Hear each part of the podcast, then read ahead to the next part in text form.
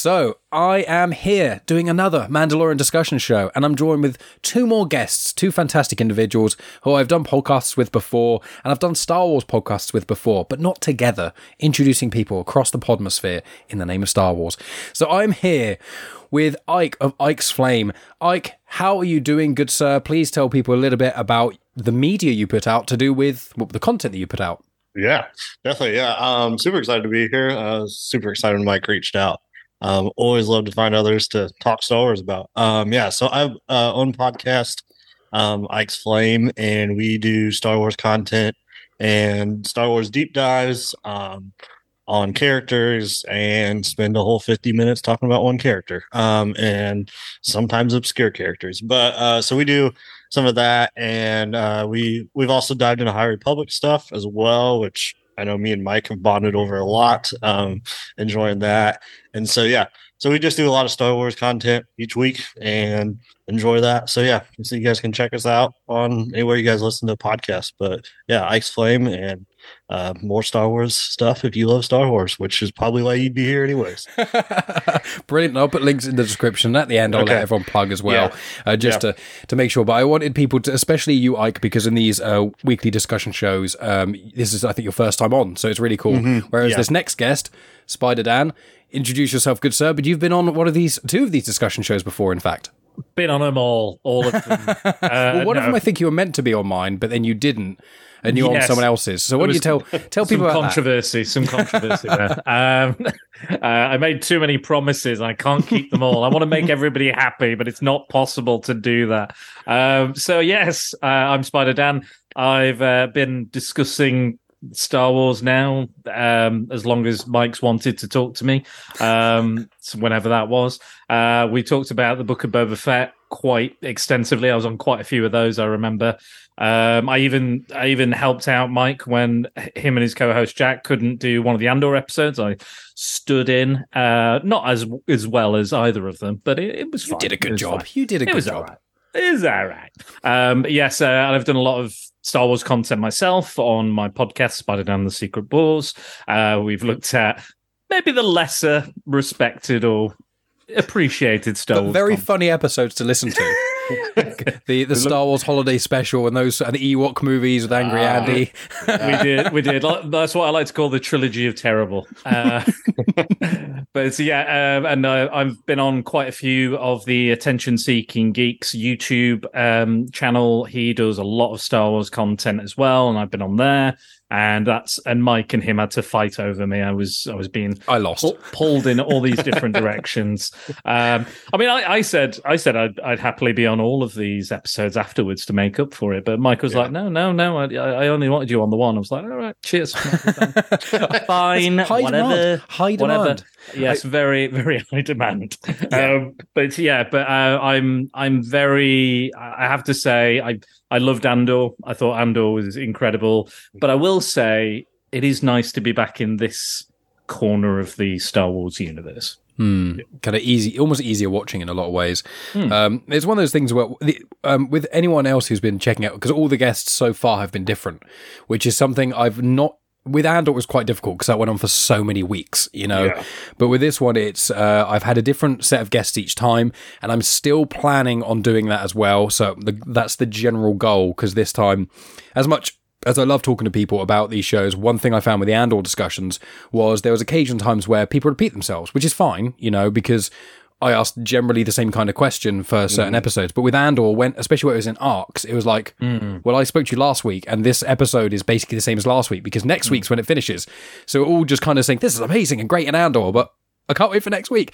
Yeah. So it was like, I really wanted to make a specific effort, especially connecting with people like Ike and other people I haven't had as much time to speak with about Star Wars as I would like, because if it was up to me, as I'm sure if it was up to you two, you wouldn't have day jobs. You would just kind of spend literally 8 to 10 hours a day podcasting and talking about nerdy stuff, and just be able to have get enough money from sponsors and Patreons and stuff just to live and be able to do this, and then you could spend OnlyFans, whatever pays the bills.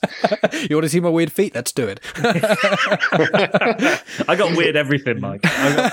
Inside and out, it's all weird. Apart from your voice. Apart from your voice is pretty good, for podcasting. Okay. But your weirdness of your podcast is actually one of the better things about it. So it's one of the appealing things. One thing I say to people about Spider-Dan's podcast is, as much like I love your podcast as well. It's fantastic, especially if you want to deep dive into, as you say, certain characters. I was like, I want to know a bit more about Thrawn, and you just delve in. It's fantastic. So I will sing your praises there.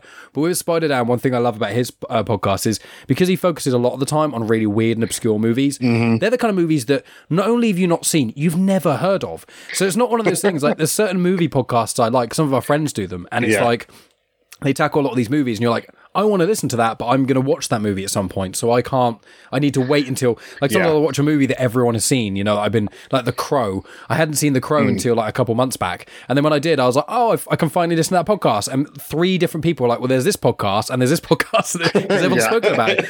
With Spider-Dan, it's like, here's a film you've never heard of ever, and so you're probably never going to watch it, and it's like, brilliant, so I can just listen to you talk about it and don't have to bother. And nobody else is ever going to cover it as well. So some of those ones are very off the wall. It doesn't matter what you say, right? Nobody can correct you or no, because I can make up whatever I want. I can be like, yeah, he was married to the Queen of Estonia. This actor. Well, one of them you were adding to the IMDb pages, weren't you? Because there was barely any trivia. Yeah, I can't remember. I was thinking about that the other day. I can't remember which one it was, but I was like, this is annoying for me because this is usually my like. Oh, Terrifier 2 was it? Yes, you are correct. Terrified 2, because I watched it because it only just come out quite recently, and yes, it was Terrifier in fact, because I hadn't seen Terrified 2, but the Terrified 2 had just come out, and then I'd watched a load of panels about the actor and the director talking about it, and I was like, this is all really good shit. It's nowhere to be found otherwise. You know, you could be like me, watch an hour or 40 minutes of this panel, or could I just write that on and just go and add it, and I was like, yeah, I'm just going to add it. So there we go. Yeah, so anyone who goes to IMDb of Terrifier, a lot of it is Spider-Dan who's added it. So if they're wrong, it's him. He secretly put, oh yeah, Spider-Dan the Secret Bores. He was in a cameo in this film. He's in the background. So he's tremendously well endowed for some reason. It's got nothing to do with the film, but it's just, that's what it's here for. Yes, he is the sexiest shoulder blade of all people. Just the one, but the other one is gruesome. It's disturbing. Yes, but yes, that's my podcast in a nutshell. But Ike, your podcast sounds right up my street because I do like a good obscure character with a unique and large backstory. So I will be subscribing, as I'm sure everyone else will now. Everyone else should. It's glad to hear. It's a great time, especially if you like my podcast where I do deep diving into comics and the little sort of basically. If your favorite part of my podcast is the bit where I go on a tangent about a random character. That's what Ike's show is. So if you like those little tangents about characters, he magnifies that greatly. And because you and I both, Ike, we consume a lot of the written content as well of Star Wars, it means that, especially with the books, there's so much character depth in so many of the books. Yeah. So with Mandalorian, we'll get into it. So Ike, what I've been doing in these other episodes is I like to get people's general gist of how the live action shows have been doing. Now I know obviously you came on my podcast, I came on yours, and it was really great. But just in case people haven't checked those out, I'll put links in the description and stuff. Yeah. How have you been finding the live action shows? Obviously you've got Andor and Kenobi, Book of Boba Fett, Mandalorian. How have you been finding them all in general? And from that question as well, were you excited for Mando Series 3? Yeah, I really like them. I think it's been a nice change of pace from like animated, and I've loved to be able to get to see. It's been fun to see like, which assuming we might talk about this later. There's spoilers, so yeah, you can say whatever you want. But characters that we saw in animated that now we're seeing in live action, and so I think that's been really cool to see as well. Those characters brought to life a little more, and getting to see more of their stories. So like, I've loved that aspect of live action and with Star Wars. And I think also it's brought a little more. Especially with like the Kenobi show and Andor and Mando, like I think it's really brought more of like a Star Wars movie feel to our homes. In the sense of like we get to watch this and like it definitely has a movie type feel to it that we haven't had that opportunity to really get with Star Wars until like live action, which I've really enjoyed as well. When it comes to Mando season 3, I'm super pumped. Still am super pumped. I'm still very intrigued where all they're going, but like I I will say, I think season 3 I was most excited for, just because, and we are getting into some of this. Like, I'm a huge, I love, kind of like we talked about, I love diving into like deep dives and lore and all that. And so, like, the fact that we're diving into some more in-depth Mandalorian lore, for me is super fun. And we're starting to see some of that, and I'm super intrigued to see where all this goes, with the Darksaber, with the Mythosaurus, or yeah, however you say that, as well, and all those things. Like, where are they going? And the fact that, like, I was super excited when we got to return to Mandalore. And even though it's like wrecked and a mess, like, we still see the civic center and all that. So that's been super exciting for me just to see those and be able to dive into that. And I'm super excited to see where all this is leading and where they're going to go. Amazing. Yeah. And then, Dan, same to you as well. And how you've been, well, actually, no, I'll ask how you've been watching them in a moment, because we'll talk about, I'll ask you, and then we'll go back to Ike for how you think the season's been so far, but just you as a recap of all the live action Star Wars stuff, because you aren't as much of a super fan as we are, but obviously you're still a Star Wars fan. So please inform us. So for Book of Boba Fett that we did on the podcast, I surprised you because I said I hadn't seen any of it. And we booked it in, and I was like, oh shit, I've got no time. So I literally just stayed up very late, and I watched, I think within the space of a week, I watched the entire 2 seasons of The Mandalorian. And what a ride. Mm-hmm. Great fun. Everything I would have wanted. The main reason I avoided it was all the, oh, Baby Yoda. And I was like, fuck him. I was like, just all over the show. And it's like, and there was a lot of spoilers and stuff. And I was like, it kind of, sometimes spoilers, you know, don't put me off. Sometimes they do. Sometimes if it's just in my face. And it was very much in my face. And that's all I thought it was. It was just about this green Baby Yoda thing. And I was just like, I don't know if I'm that interested, but actually once I actually watched it and got the context of the show, and it's this kind of lone wolf and cub style thing, you know, I was fully on board with the kind of Western aesthetic, the samurai aesthetic, the fantasy, you know, the sci-fi, all mixing together in this lovely gumbo pot of Star Wars brilliance. Yeah, I thought it was really fun. We talked about Book of Boba Fett, not my favourite. There was a few episodes of that were just The Mandalorian, which and they were the best ones. And they were the best ones. You know, we discussed it, and I would not be surprised, because I know there was a joke going around that people are like, people watching Mandalorian season 3 wondering why Baby Yoda is back, Grogu's back with The Mandalorian, and that literally happened. I was like, I think people were like, what the fuck? Like, you know, like they completely missed it because they didn't watch those 2 or 3 episodes of Boba Fett. And I wouldn't be surprised if they repackaged those episodes as like Mandalorian season 3, the prologue, or something like that, or the, you know, call it some other thing.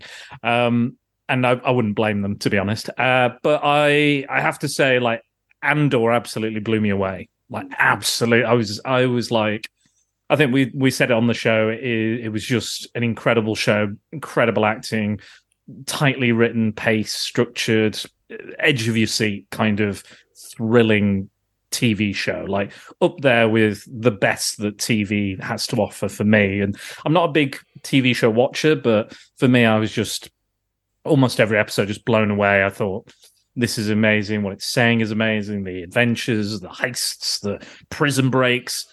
Just all of it, just like I could, and I don't know if they do that again. Maybe if you did do the show again, maybe you would do it in the arcs. If they were going to do an arc, you think maybe you could break up the podcast that way or something. I'm not sure, but an idea if they're going to do it that way, if they're going to tell the story that way, maybe that's an idea. But but I was very much on board. The first episode in, you know, I hear those musical cues, the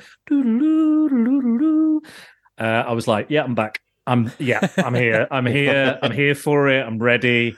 Give me what I want. And that first episode, bam, off to the races. Very happy. Second episode, there's another episode, but it's it's there. Well, tell us how you watch them then, because you didn't watch them like me. Me and Ike, I assume you were like watching them weekly, like most Star Wars fans. Dan didn't do that. I didn't do that. I thought it's only tradition that I binge again the Star Wars shows. I did do it for Andor, actually. Or did I do it for Andor? No, I think I did that again. I think I binged it again because it was like, oh, you're going to be on this podcast. I was like, oh yeah, I better watch it all quick. It's like a kid who hasn't had it in their homework, and it's like the night before. And it's like, oh, no, pretty much like stay up late to do it. It'll be good. But yeah, it was great. But yeah, I watched 2 episodes, then another 2 episodes, and then this one last night. And yeah, I've for the most part enjoyed what we've seen, what we've had, the characters we've been reintroduced to. For me, like. You know, I've not watched Rebels yet, Mike. I know you think it's the best Star Wars content that ever has been made thus far. I've not watched it yet, but I'm going to. And also, I want to take in The Bad Batch as well, because I really liked those characters. But I did watch The Clone Wars. I watched that show. And the moment that show got good for me is when they went to Mandalore. And they started exploring the Mandalorian culture, the planet. I want to say Satine. Is that? Yeah. Satine's there, and her relationship with Obi-Wan, and just everything to do. So every time they went back to Mandalore, it was a Mandalore related thing. I was like, yep, this is what I'm here for. So the fact that they are going back to Mandalore and there's stuff going on there, and there's a bit more of the culture and this kind of again, it's like the Death Watch and stuff that was in that show as well. I like that they're exploring that and. Again, like I'm not, you know me, Mike. I'm not a religious zealot, but I think even I'm like, yeah, I could get behind this religion. Yeah. I could, you know, I get it. I understand. I you know, it's I grasp it and I go, yeah, I can see why they would want to believe that or think that or, you know, live by this code. So yeah, and there are some stuff. There is some stuff in this episode I'm not entirely happy with, but we'll get into that, I'm sure. But on the whole, really enjoying it. It's fun to be back. Amazing. And I will just say with the comments on Mandalorian, as in the Mandalorian culture, yeah, people who are listening, Clone Wars has some incredible Mandalorian stuff. And I agree with you, Dan. I think once Mandalorian stuff comes into it, and then that eventually bleeds in with the Darth Maul stuff, that is, to me, top tier Star Wars. The finale of the Clone Wars Season 7 is some of the best Star Wars, period. But Rebels delves deeper, maybe deeper, than the Clone Wars does into Mandalorian culture, because this isn't a spoiler, and also our friends who are really specific about spoilers, they've seen Rebels because, you know, they're great, but Bo-Katan is very heavily in, like, a huge part of her journey, all the stuff that we see that's going on in Mandalorian right now, like when did she have the Darksaber, how did she get it, blah blah blah, that's all in Rebels. It's all explained and in depth, because from episode 1 you notice of Rebels, one of the main characters is wearing Mandalorian armor, but they don't mention it for quite a while. And why is that? And it all connects together with the Purge and everything we see in this series. So good shout there, Dan, pointing that out. So Ike, with yourself, how have you found up to this episode, the sort of the first half of season 3 of Mandalorian? Have you been enjoying it a lot more than the prior 2 seasons? Do you think it's on par? How have you felt up to this episode of the series so far?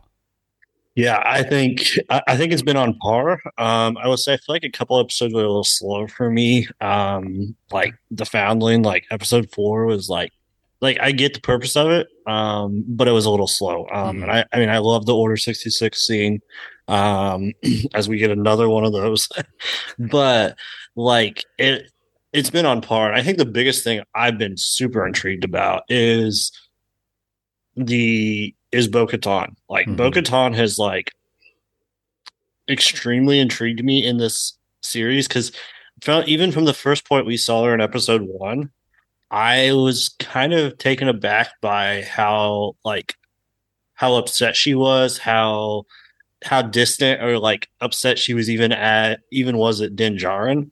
And so I think like that for me, I was expecting, because they'd work together. They seem to work together pretty well. And obviously there's that tension with the Darksaber and Din having it and all that, but I was still just surprised like how much tension there was there. So it's been really intriguing to see kind of that arc of like, where is Bo-Katan going with this? And then when we get Bo-Katan technically joining the Watch, which is, that was like, oh, what just happened? Like, the end of that episode, I'm like, what did I just watch? Because that was like the last thing I would have ever expected. And so, like, how they brought all this together. So it's very intriguing, and I think it's setting up for a really good back half of season 3.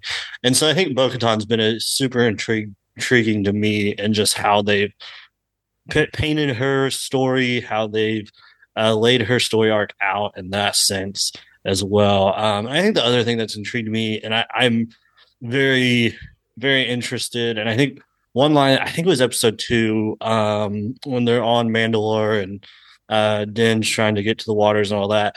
But when Baby Yoda or Grogu and Bo-Katan are going back together after Din's kind of captured there by that spider droid thing, and Bo-Katan says something along the lines of to Grogu, like, "Hey, our people used to work together," or "our people, like, I know that." And like, but then there's also a history, especially if you get into like Legends, like, you know, Old Republic, like there's tension between Jedi and Mandalorians, and like supposedly, like, I mean, with the Darksaber, you have like that whole history of like the one Mandalorian Jedi and all this, and so I think like I'm very intrigued to see how Grogu fits into all this, in the sense of like, they seem to accept him so far, but like, is there any tension from Mandalorians about having a Force user in their midst? Because we've obviously seen him use the Force and that sort of thing. And like, when in this last episode, when Grogu got Beskar armor for their outside of the chainmail, like that Din initially gave him, like that intrigued me as well. I was like, okay, where's this going with that? Because I think that mix of Jedi and Mandalore is very interesting, and it has a very interesting history.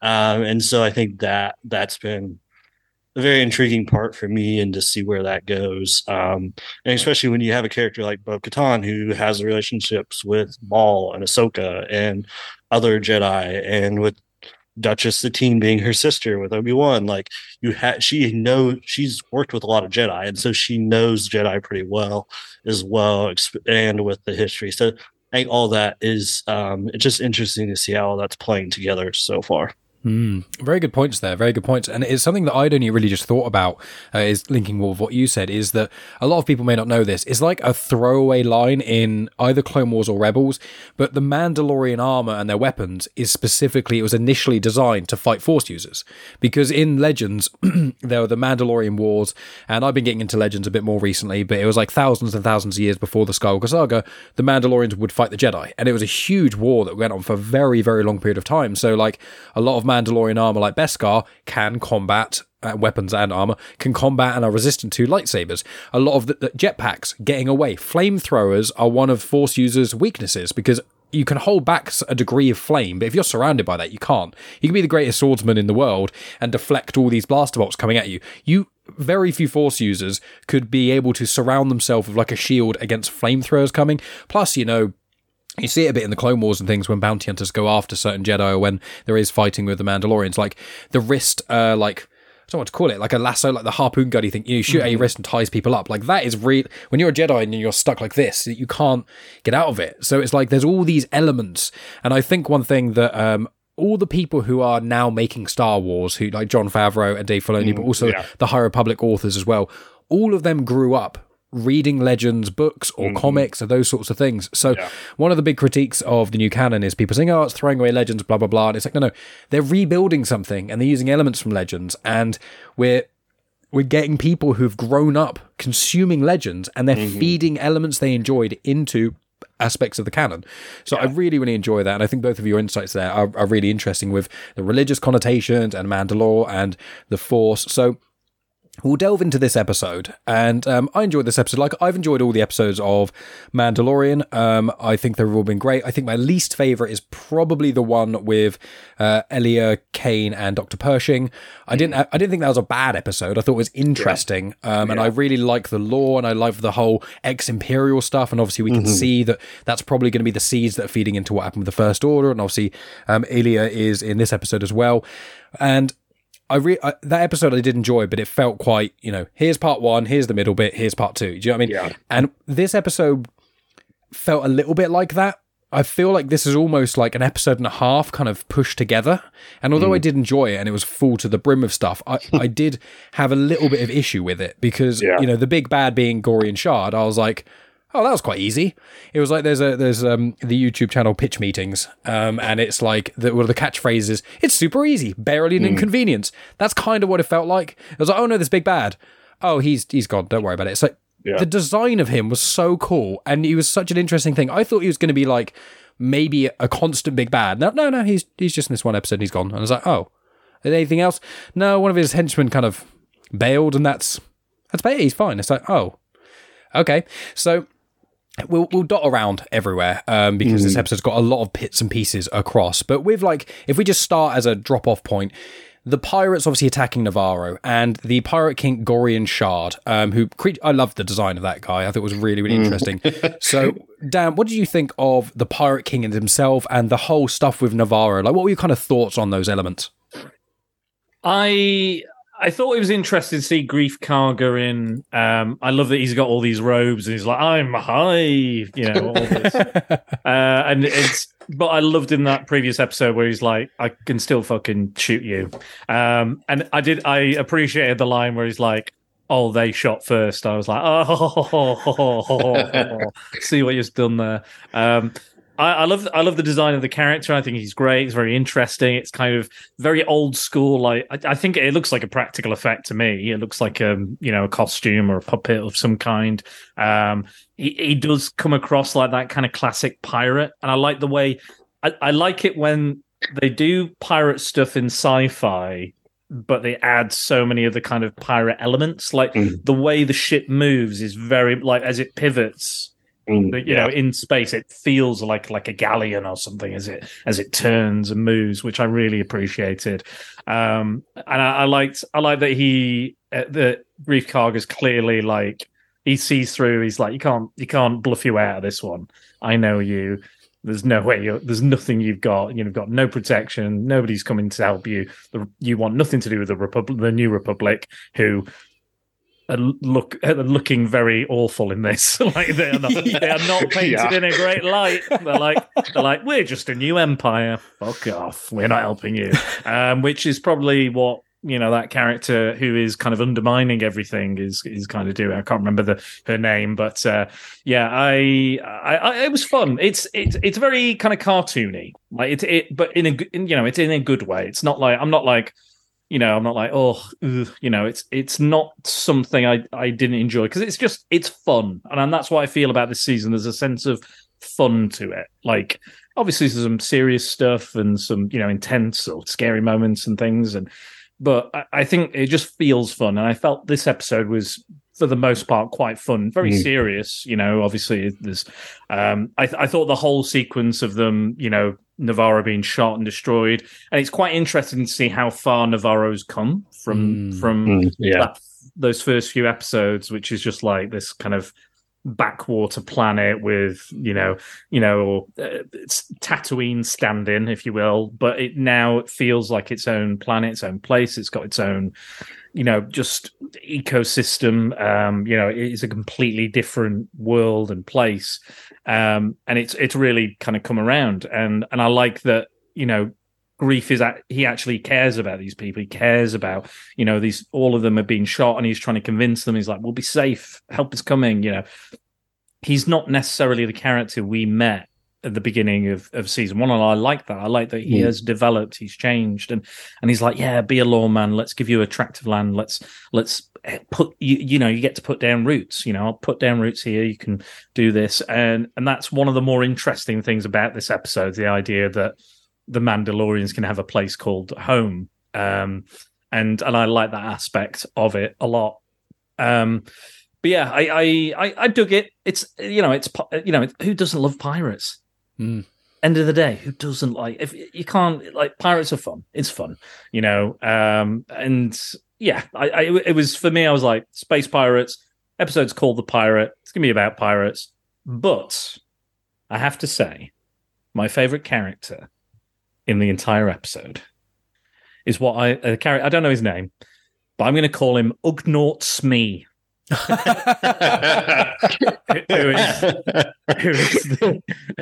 is the right hand man of Gorian Shard, and he's basically, you know, Smee to his Captain Hook, and he even looks like Smee. He's got the stripes, he's got the classic kind of. I didn't think that, but now you've said it. It's yeah, Ugnaught Smee. It's Ugnaught Smee, and yeah, I he was my favourite character in the whole thing because I was just like, they know exactly what they've done there, you know. Yeah. Disney know what they're doing there, yeah. But yeah, that I've, you know, that was fun for me. But yeah, on the whole, I thought the idea, the threat, and the peril of it, and it happening to this planet that has grown and developed, as well as Greef Karga's relationship to it, and the other characters, and we get a brief mention of Gina Carano's character, who's no longer here. Oh no, she's all busy. Oh no. She's gone. Bye. She's not dead though, so if she, you know, maybe she'll come back. But at the moment, no, she's really, really, really busy. Yeah, really busy, so busy. You won't ever see her again. But yeah, but no, I think this episode has been fun. It was it's off to the races. They didn't mess around. They're like, big pirate ship shooting Navarro, go, and we're off. Mm. Yeah, Ike, your sort of thoughts on all that sort of general jazz, and anything else you want to add? Yeah, I totally agree, and I think. Part of the reason I love this episode is I think they left a lot of loose ends. Obviously we get the ending with the shuttle that and all that with the Mandalorian piece of armor in there. But we get a lot of loose ends because I think also, like, when we look at the pirate, honestly, I was a little disappointed because when the episode was named The Pirate, I was like, are we getting Hondo? That's what I said to Megan. That was my first thought. I was like, Hondo? But didn't happen. But which is okay. But that was my first thought. And I was like, I was a little disappointed at the end of the episode, but that's okay. But I think they left a lot of loose ends. And I think, like, with the pirate ship and all that, because my question is, where does this pirate ship come from? Do they, like, obviously they're a small group, like, are they answering to someone else? And I think this goes back to, like, I think all throughout this episode, even the season, we've had a lot of loose ends, like, in the sense of, because I go back to, like, we got, I mean, this hasn't been brought up yet, but we got the first appearance of Zeb. From Rebels and a lot of action, and Zeb did like nothing. He like sat at the bar and told him, "Hey, good luck." Like that was all he did. I was like, "Is that all we're gonna get?" Like I feel like we have to get more, or Zeb is a link to seeing other characters from that, something along that line. And I think you even go back to like episode 1. We got Pergil in hyperspace, and they've not touched that. So like, where is all this going? Is my question. Like. Who like there has to be something behind I think this. I guess that's where my brain goes with like we see Zeb, we see the Pergil in episode 1, we get this random, somewhat seemingly random pirate attack on Navarro, which I feel like can't be not so like isn't not so random. Once we know. You're starting to sound like that rebel pilot. Yeah, so connected. It can't be a coincidence. I feel like it has to be. I mean, maybe it's just me, but I feel like there has to be some connections here. And like I even go back because they've pulled a handful of things from Legends that you mentioned, and I think just even like, are we going to start to see some? Which I hope. I mean, even something like a. Thrawn type of a thing come in from like that's he's the connection to, like to the pirates and that sort of thing. Are we going to see some sort of cloning even stuff come from the outer like outside? Because I think the other significant thing I think about as well is like Navarro is an outer rim, and so are we getting some of these like some of the cloning stuff that we see in the sequel trilogy and some of like Thrawn stuff we know is from like. In the beyond regions, like, are we gonna see some of that come into Mando and some of how all this plays out? I don't know. And I'm just throwing some stuff out there, and I'm open to ideas. But like I feel like there has to be some connection and some things in there because I feel like you can't just throw Pergils in and be like, "Hey, that was cool," when we all know there's another connection to that or Zeb as well. And like, as cool as it is, like there, like. Dave Filoni and them, they know what they're doing. Obviously, they're putting things together. And so I'm just excited from this episode. I was excited to see as many loose ends as we saw, knowing that they're going to weave all those back together in probably a pretty cool way. Very good points there. Yeah, it was one of those things that when I've, you know, as much as I love Star Wars and The Mandalorian, you know, I've raised some critiques about it. And one of the predictions I had when I was speaking with Ben and Andy, who are a lot more pessimistic about Mandalorian than I am, was one of the, I went on a little rant. Just in general, Mike. Just in general. They are, yeah. I Ben's more middle. Ben's kind of neutral-ish, you know, with certain things he's on cloud nine, and other things he's like, yeah, that's terrible. He hasn't even continued watching Mandalorian. He disliked it that much. Wow. He's just like, I've just given up for the time being. And I was like, I don't know what show you're watching, but fair enough, you do you. He's not like a canon hater, because he adores Andor, Bad Batch, Rebels, Clone Wars, so he's entitled to his opinion, and Mandalorian isn't the greatest show ever. But one thing when I was talking to them was, I went on a little rant at the end of the episode, and I was like, what I don't want this to be is a show that isn't its own, it doesn't have its own identity. I didn't want the show just to be like, right, so Mandalorian, everyone's watching, so let's use that to jump on the spin-offs, you know, this is going to jump off to Book of Boba Fett, this is going to jump off to Ahsoka, this is going to jump off to this show and this show. And I was like, as much as I like connected universes like the MCU are doing, I like it where you can watch a Marvel film, and if it's a titular character and not an Avengers movie, you don't have to have seen anything else. There'll be odd little nod, odd little thing here and there, but you don't have to see everything. But if you do watch everything, and then you watch the Avengers movie, then all the loose ends connect together. And that is what I think we're going to get, but I just don't want them to be too heavy-handed with it. But with this episode in particular, and the way they were kind of going with the Waters of Mandalore thing and the mythosaur and that sort of stuff, we are really getting into, I think, the thing that everyone kind of, when you first heard the term The Mandalorian as a show, when this show was first announced, I think everyone just kind of snapped to either Legends or Clone Wars or Rebels and being like, oh, we're going to get loads of stuff about the Mandalorian like culture. And then, although I did enjoy season 1 and 2 of Mandalorian, there was very little bits about Mandalorian culture. It was like, oh, we never take our helmets off. And we're like, really? We haven't heard that before. And they're like, yeah, let's just not talk about that for 7 more episodes. And you're like, what's happening? And it was like, oh, Hero's a monster of the week. Oh, and he crashes on this planet. And there's giant spider things. And Grogu's cute. And it was a bit like, okay, when are we going to, you've introduced the characters, we can see what he's capable of, where are we going to get into the depth of it? And I think the finale of Series 2 definitely did that. And some of the Mandalorian episodes and Book of Boba Fett did it a bit. But this episode, you know, the pirate stuff was really fun. I agree with both of you there. And I thought it was cool. But yeah, the depth of what it is to be Mandalorian, I think that's the thing that's really drawing me. You know, I like the Star Wars action, but my favorite Star Wars action is with lightsabers. And although the Darksaber's cool and stuff, it's like, it's all cool action, but like, if you're going to do action for me, perfect thing is lightsaber stuff. If I'm not going to get that, which is fine, I need there to be other weight behind it. And or I've said incredible writing, connection to characters, seeing what the Empire has actually done to the everyday people. What this show is doing is being like, okay, what happened after the Empire?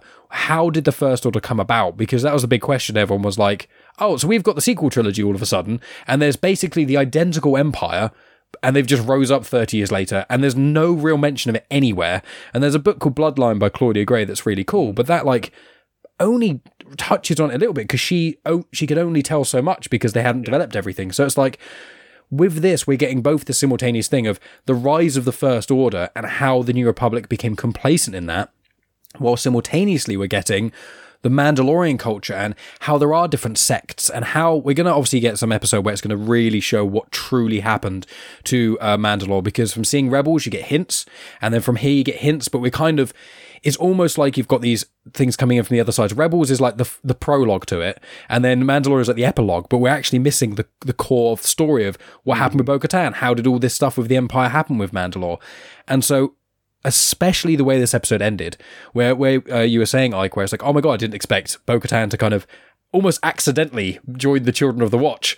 And then at the end of this episode, it's that thing with the armor, and it's like, oh, she's going to walk 2 worlds. So delving into that angle, I do want to talk about the New Republic and stuff as well, but that angle in particular, when I spoke with gentleman Thomas last week, he said he got bad vibes about the armorer. And I think Megan has said something similar to that as well. I want to know what you two think about that. If I start with you first, Ike, with the armorer and the end of this episode with Bo-Katan and her helmet, what are your kind of thoughts on it? Do you believe what the armorer's saying? Do you think she's truthful? What do you kind of feel about that?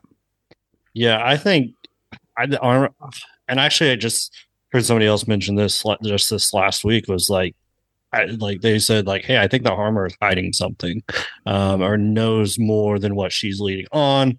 They're like, they even mentioned, like, did the armorer know that they could go back to Mandalore, but she's just leading on that they can't. And, like, I definitely think the armorer has something that, and also, like, maybe it's just me. I almost want to hear your guys' thoughts on this as well, but I almost get the impression that the armorer and Bo-Katan have some sort of history.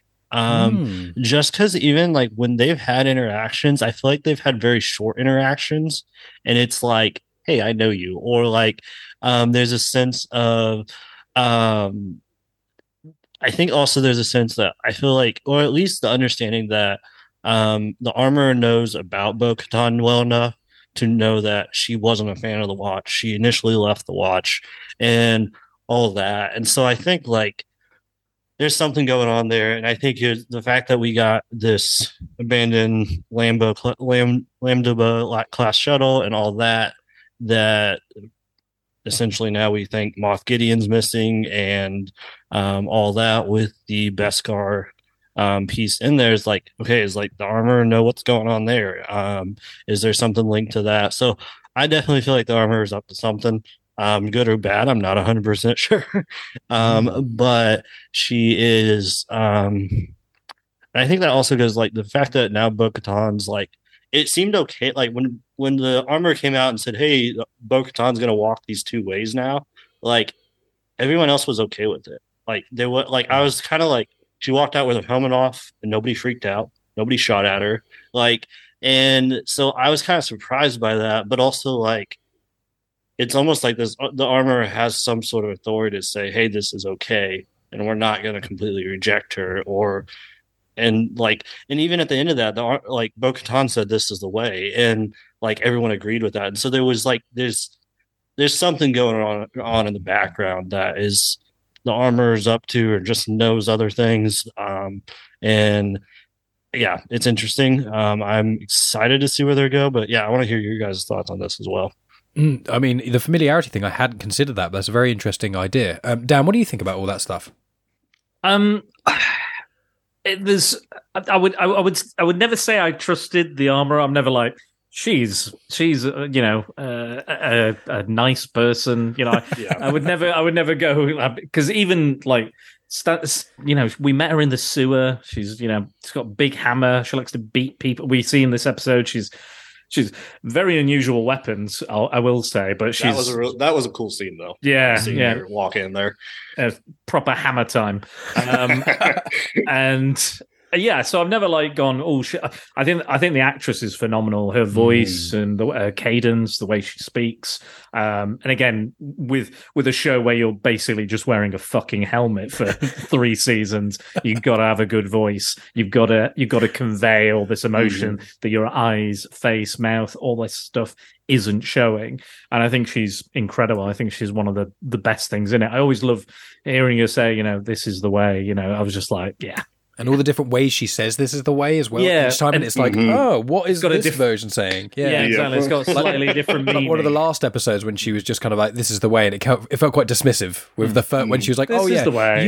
You've seen the mythosaur. Yeah, of course you have, Bo-Katan. It was quite a weird dismissive, this is the way. Kind of, that's the end of the conversation. Well, this is my issue with the episode. Like, we have this big build. This whole episode is about whether the Mandalorians should help Greef Karga because they've been at odds before and they've, you know, inadvertently cost them some of their lives and some of their tribe, you know, and Din Djarin's, you know, he holds the hammer so he can talk, and he tells everybody, and then we get the heavy duty one, and he comes in, he's like, I don't like this guy, I never liked this guy. I'm like, oh yeah, fucking hell, we've heard this every episode out of your mouth, every fucking episode you're in. I don't trust him. No.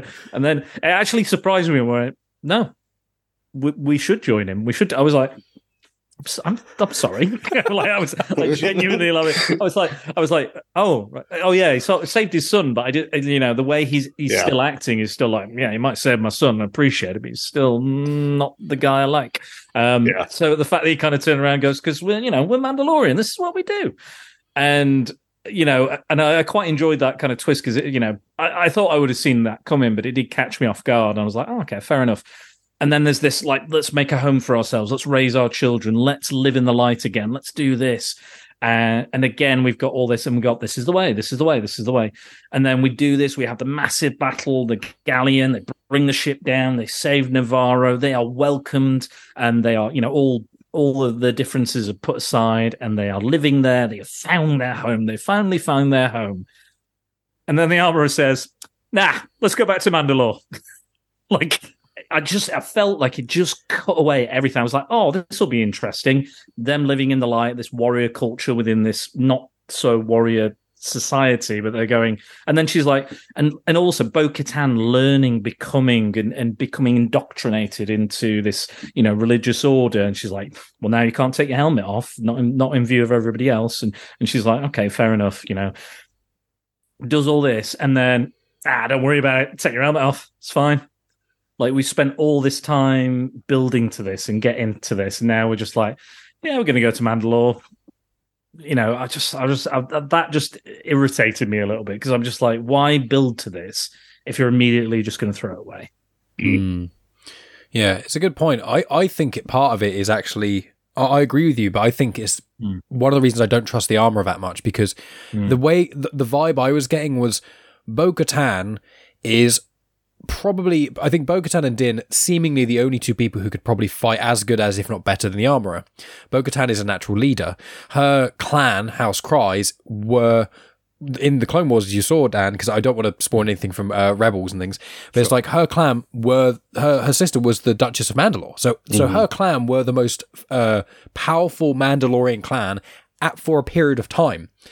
And I think the Armorer, to some degree, either feels threatened by Bo-Katan or something along those lines. And I feel like what the Armorer kind of did initially in one of the other episodes was like, Mythosaur, yeah, you didn't see that, don't worry about it. And then she's kind of thought and gone, I can manipulate Bo-Katan because she thinks she's the one, but she isn't. I'm the one. So if I tell her to take her helmet off and she goes off and finds all these Mandalorians... she's going to get killed, or they're not going to believe her. It's one of those kind of things. It's kind of a trope in certain things, but you know when someone gives someone an impossible task and they're like, they're never going to come back from that, and then they come back and everyone's like, oh my god, you're the chosen one. You know, maybe that kind of vibe. And linking him with something that Ike said as well, linking the almost the post-credit scene. I actually said to Megan in this, I was like, I feel like there's going to be a post-credit scene in this episode, and I don't know why. And then there wasn't a post-credit scene, but the ending thing felt like one. And when Carson Teva finds in that shuttle, you know, that Moff Gideon was in, that bit of Beskar, you know, my initial, because me and Megan spoke about it a little bit, and we're like, what does that mean? And then I interpreted it as...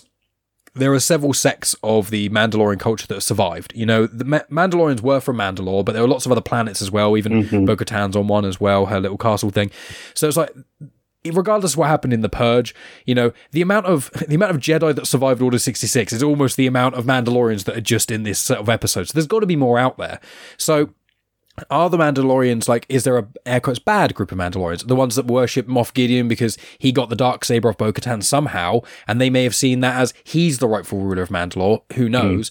There's also, in history, there have been Mandalorians that side with the Empire, but something with what you kind of said, Ike, it's made me really think, what if the Armorer is the one who's orchestrating these Mandalorians who saved Gideon? It might be because it's one of those things where we're meant to think she's bad, and then it turns out she actually orchestrated this because she wanted Moff Gideon to have justice from the Mandalorians as opposed to the New Republic. That could be a bait and switch, or it could be she's doing some really dodgy stuff behind the scenes.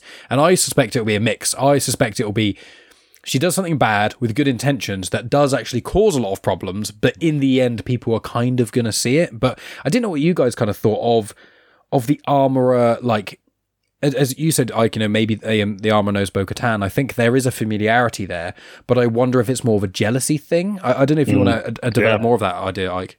Yeah, definitely. I think it could be a jealousy thing as well, just because she has, like you said, like, I mean, like, it was interesting, even an episode or two ago, like, that we heard Bo-Katan mention her dad, and like that was the first time we really get much mention of any of her clan outside of her and her sister, and so like that. So like, I do wonder if there is a jealousy aspect to it. I've also wondered, like I don't know. So do we have a name for the armorer besides the armorer? I don't think so. Like, is this somebody Tina. Who... What? Tina. He just says anything. But, like, I mean, like, we've never seen her take her helmet off. We, like, is this somebody from that we've seen on screen before that is going by the armor and is kind of take leadership? I mean, that may be an out there idea. I don't know. Like, it's a good idea, though. I mean, I think, like, because, I mean, also, I think it's interesting. Like, she has a different helmet. Like, she has, like, a gold helmet, which is different. She wears, like, furs, which we don't really see any other armor or any other Mandalorian do. And so, like, I do wonder if she has some sort of a connection to all this that we are going to learn about. Because I feel like there's going to be, because we keep every time, like, the armor makes, like, a best car armor of some sort, we always get a flashback, like, almost always. Like, are we eventually going to get a flashback of her? Like, that's what I would love to see, and, like, getting a little more of that history. So, yeah, I definitely think there's some history, there's some jealousy, there's something there that, yeah, she knows more. She's I would assume she's one of the older ones in the group, even if, I mean, it's hard to know exactly, but I would think she's probably one of the older ones, and knows some things that that others don't. I think Bo-Katan looks very good for her age. Yeah, she must be bloody. I've heard a lot of people mention that. Yeah, maybe that's what the armor is doing. She's keeping the helmet on because she doesn't want to be like take it off and be like, oh, in comparison to Bo-Katan. I think you might have a point there, because they do both talk about the Forge. They say, I remember the Forge on Mandalore. Yeah. It was, you know, extravagant. It was this. And then she goes, oh, I remember it as well. So they must have both been in the, you know, in the vicinity or nearby or seen it. So, you know, who's to say? Maybe there's... this might be... I don't know if this is a spoiler for me or for anybody else, but did we ever learn... Oh no! I think I remember now. Does a certain character die? I think, I'm going to say it. I'll say it. Spoilers: 1, 2, 3. Does Satine die in Clone Wars, the series? Yeah. I thought so. Yeah, because I was going to say maybe that's the twist, that she is in fact. And well, I mean, we're talking about cloning, aren't we? So maybe there could be a clone of Satine, perhaps? Or, that would be off the wall. Wow. That would be immense. I mean, that would catch me really off guard. I don't think anyone would predict that. Yeah. I don't know. Because I don't know that much about, you know, I know a little bit, but not as much as you guys and stuff. There's not that much in the canon, to be honest. In Rebels, there's quite a bit, but Rebels kind of hyper-focuses on Bo-Katan's clan and the character Sabine. One thing I criticise of Dave Filoni, why did you name Bo-Katan's sister Satine, and then you made the one of the main characters in Rebels who's a Mandalorian called Sabine? Yeah. It's like, for God's sake, it's like in Game of Thrones, they've got Brun and Bran in the same series. I'm like, what are you doing? It's also like Lord of the Rings, Sauron, Saruman. Yep. There's lots of them, and it's so confusing. Sorry, Dan. Oh, I wanted to ask about the mythosaur thing as well, because the armorer was talking about the mythosaur, obviously having, it's a special, it's the emblem of Mandalore. It's this, it's that. And I think, didn't they say that the original Mandalorian, back in the days, the olden times, that they conquered or rode the mythosaur, or there was some sort of big part of that. Do we think maybe that the founder is looking to bring the mythosaur under her will, or kill the mythosaur to show that she is the true leader of Mandalore? And I love that she was like, we're going to retake Mandalore. I was like, what is there to take? Something to retake. Yeah, I mean, well, there's no one there. I mean, there's weird spider cyborgs. You got those strange cavemen, and then a mythosaur that is massive, and you might not kill. Are we going to see the armorer, much like Boba Fett when he rode on the Rancor? He's going to ride in and just be like, "Yeah, mythosaur." Yeah, I don't know. I don't know. And I think the other thing that's interesting with that, and that you brought that up, Dan, is like We also like, because I also get this impression that the mythosaur was very like, it was more legend than fact. Also from like some of the conversations we get. It's in the name, isn't it? Yeah. And so like, I mean, but like, it's this idea that like, did they even know they actually existed? Like, was there a little bit of this, like they didn't actually think they existed? It was just this kind of like legend that has developed over time. And I mean, and obviously they've taken that on as a symbol, and they, I mean, that's like the, when you see the like the overall Mandalorian symbol, it's the mythosaur. And so you like, it's recognizable, but like, I do think there's this aspect of like, okay, if this is actually real, did our ancestors actually tame them and ride them or whatever? And so I think that is it'll be very interesting to see what happens with that, because I think there is a sense of, and I wonder if that's also why Bo-Katan was so shocked, is she's like, oh, I didn't even know this creature existed. Like, it was actually a real thing. And so I think that's like, that'll play into it as well. And I do wonder if you're right. It's like, okay, hey, if I can conquer the mythosaur either by killing it or riding it or whatever, like, will that give me the kind of that power over to say, hey, I can rule, or have that extra weight and leadership in there? It's very interesting, because one thing I've just thought of, I think we're all kind of getting pieces of the puzzle here, because it's very interesting what it's unraveling. Because if I make this assumption that maybe the armorer couldn't defeat Bo-Katan in one-to-one combat, for argument's sake, so if that is the case and the armorer is trying to get power, the only other way they could, the only trump card that would beat owning the Darksaber to rule Mandalore would be to be controlling this colossal mythological beast that's been either extinct for thousands and thousands of years, or may have never even, you know, it may be one of those things like dragons, for example. You know, people in fantasy, you know, people love dragons. It's always in Game of Thrones and Lord of the Rings and in a variety of different places. And it's like, in our culture, in the real world, dragons are a huge, like, everyone knows what a dragon is, but dragons in theory never existed. But it's so often in stories, when you get, especially children who go into the Land of Narnia, or, you know, normally when you've got the normal, air quotes, character goes into this weird fantasy realm, they meet a dragon of some sort. And there's loads of different variations of what dragons are actually like and what they do, if they talk, blah, blah, blah. But it's like, if someone in our real world went into this weird dimension and met a dragon, we'd know what it is immediately. But if we said, oh, I've went and saw a dragon, people would be like, you never seen a dragon, they don't even exist. And it's like, but no, but they've been in our culture for, you go back 10,000 years, it's still written in the scripture about dragons. And yeah, but that they're just metaphors, or it was a really big iguana or something, you know, or it was a crocodile, you know, it's lots of things. So I think they're very interesting concepts. And I think, I know in Legends, there's a lot more information around it. I've not delved as deep into Legends. I'm only just kind of scratching the surface of Legends at the moment. So I know bits and pieces, but Legends, one of the messes with Legends is it goes back to, like, there's a Legend story about the beginning of time and how it all started. And, you know, that's a bit too much for me, but like, there is quite a lot of Mandalorian stuff in comics and things like that with Mandalorian culture. But yeah, the mythosaurs, I think, in Legends did exist. But I think even in some of the Legend stories, I've been listening to an audiobook that is set like 2,000 or 3,000 years before the Skywalker saga.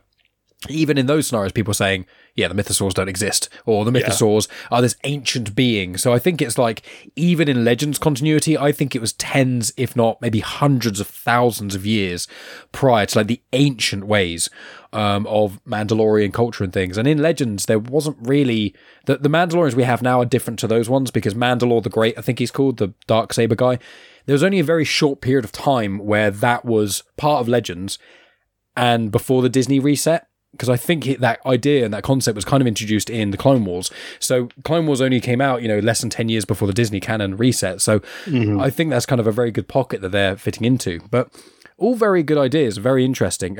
Is there anything else? I was going to delve into the strange bureaucracy of the New Republic, but is there anything else either of you want to add about mythosaurs or Mandalorian before we delve into that?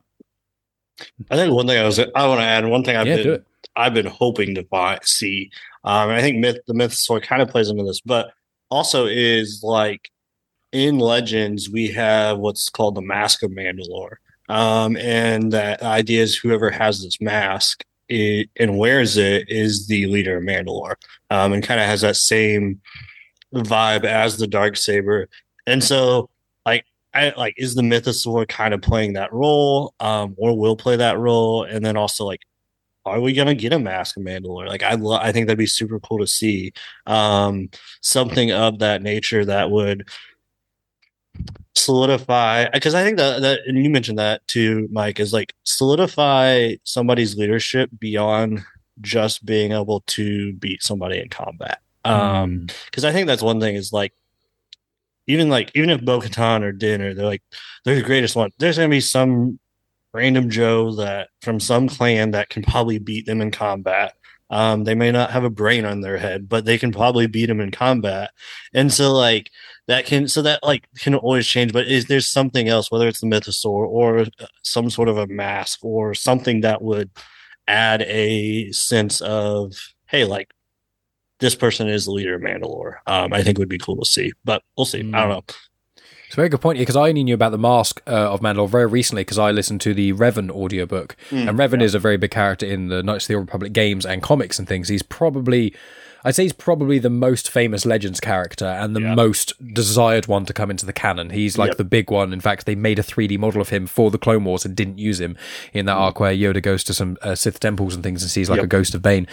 And so I think in that story, there's a part where Revan basically defeated the person who had the Mask of Mandalore and just hid it, and then all of the Mandalorians just were infighting because no one could take up that leadership role, and it just it destroyed Mandalore for decades, actually, in Legends. This is again that 3,000 years before the Skywalker Saga, but that idea is very interesting, and I'd not even connected those dots, Ike, so that's a really good shout. And I wonder if they did do a mask, would the Mask of Mandalore, if they did in the canon, be like the first ever Mandalorian helmet? Because I'm intrigued, like why does this culture decide that? Was it just we're in war so much, we always wear helmets, so it protects us? But it seems like there's a specific design. They almost all have that, the line and the thing down, you know, it's the T-shape. So it's like, I would really love to see a Mythosaur, the Mask of Mandalore, and the Darksaber being kind of like the holy trinity of Mandalorian culture. And, you know, the number 3 is something that is in a lot of, in our real world, in a lot of religions, number 3 is a indication of the whole.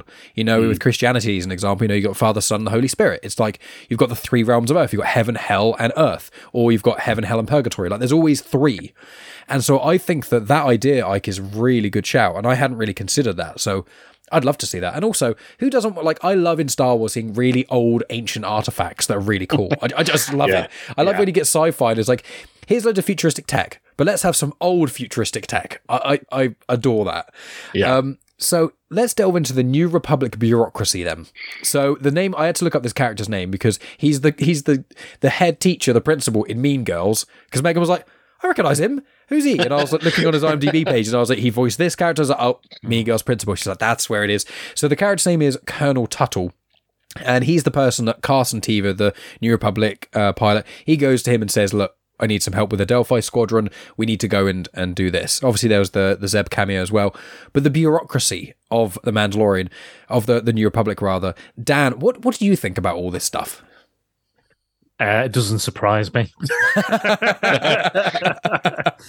Because, I mean, we got it a little bit in the other episode. I can't remember the episode's name, but it was the one on Coruscant. And we got the idea that, you know, there's potential for technology, that things that the Empire developed, you know. If we look at our own history, like, you know, all the German rocket scientists were basically just employed by the US after the war because they were like, to NASA, you build really good rockets. We could do with some more rockets. So they went, let's do that. So in some ways, it kind of makes, like, I kind of get behind the scientist and his cloning technology and stuff. I kind of understand why he would. Again, it's not my favorite episode, but I kind of understand and see why he would be led to do something like that. I think it's because I think there's probably, like you were saying, Mike, it's that, we won. Oh, we can chill out now. But actually, no, it's not the fact. You can't rest on your laurels when you're, a colony of, hundreds and thousands of planets and systems and galaxies. It's not possible. You've got to, you know, keep on top of everything. And I think it's just like, oh, well, we can't use that technology because it's Imperial. Oh, I don't want to touch that. It's dirty. Oh, you know, and it's like, well, no, there might be something we can use. There might be something we can retroactively refit or reconstitute, or there might be a way of like the brainwashing device they had in that episode as well. It was like, oh, this is Imperial. It's I can't remember the name, but it's like basically just a white brainwipe mind flare or something like that. I think that was it. And it's like no, it's, and the guy was like, no, it's fine. It's you won't feel a thing. I've had it done to me. I'm great. I was like, I thought that was quite funny. It's like, I don't know what you're worried about. It's fine. I've been through it. You won't remember a thing. You won't remember a thing. And he's like, yeah, it's fine. But I like that aspect that it's almost like the lunatics are in control of the asylum, but it's not. It's kind of like the pencil pushers, you know, the bureaucracy, the kind of the yes men, and also the stuff are in charge. And I quite like it because, again, what you were saying about the rise of the First Order, it makes kind of sense that there would be this backlash. There would be this, and again, we're seeing that the former Imperials obviously they're like, you know, they're like prisoners on parole, aren't they? So they're like, you do this job. We're not letting you touch anything that you used to work on. You know, but you are here to do this. It's to serve the Republic. You know, we know what you did. We appreciate what you did, and we appreciate you coming over and rehabilitating yourself, but there's certain things we can't have. There's certain things we can't do, and yeah, I like it. I really like it. I like seeing it's interesting when Star Wars fills in these holes, like you were saying, these gaps of time, these large gaps of time we don't know much about, or. I know the Bad Batch is doing something along the kind of lines of, I've not seen it, but I know someone mentioned it to me and said they're showing maybe why there were no more clones created potentially in the future, and that's always like, for me, I'd be like, well, just make more clones. You don't need to hire random dudes and pull them from planet. Just make more clones. Like, so I've always wanted a reason for that. I'd always wanted that whole filling in. So I always appreciate the fact that they're going, we didn't quite like that about that film. We didn't quite like this. We didn't quite like this. But how can we not fix that, but kind of maybe recontextualize it or approach it or make a story out of this? Like there's potential. There's never like there's like a saying where there's never a bad character. It's just bad writing. I think the same can be said for these kind of plot holes, if you want to call them that, or vagueness. And I think Ike was saying, right, that there is a lot of loose ends, but they're on purpose. They're not. It's not loose ends where we're like, what's going on here? This is confusion. Why are we doing this? They're being planted there and placed there. And those characters are being placed there and planted there for a reason. And we know that eventually we're going to see these characters crop up, or they're going to have a more extended cameo or what have you. So I'm really enjoying filling in these holes and kind of going, oh, God, am I on the First Order's side? When did that happen? When did that happen? But yeah, I can kind of absolutely see it. And again, I've been in office jobs and stuff, so I can relate to a lot of this. Kind of like, can't go there because it doesn't. They didn't do this and didn't cross the dot. The box. Yeah. They didn't sign form. Oh, you don't have. You've got the wrong form. You need, you know, XYB form. You've got XYC. Sorry. So I quite appreciate that part of the episode. It's like, it's annoying, and I think they cast the right actor as well. I think he's great. He's in one of my favorite comedy films, which is the Dewey Walk Hard, the Dewey Cox story, which is like a spoof on Johnny Cash, the Johnny Walk the Line, which is, I think, is hilarious, and everyone should go watch. Our mutual friend Tony Farina loves it as well, and he's got good taste. So check that out if you've not seen it, with John C. Reilly. Anyway, yes, I like that. Long story short, I like this. Nice. It's one of those things with the bureaucracy of it is, as you say, people get complacent when they're not in war. And that's kind of one of the things that I like about this element of the canon. And I know The difference here is what a lot of people compare Star Wars. They go, oh, why can't we just keep Legends? Why do you have to redo it? Blah, blah, blah.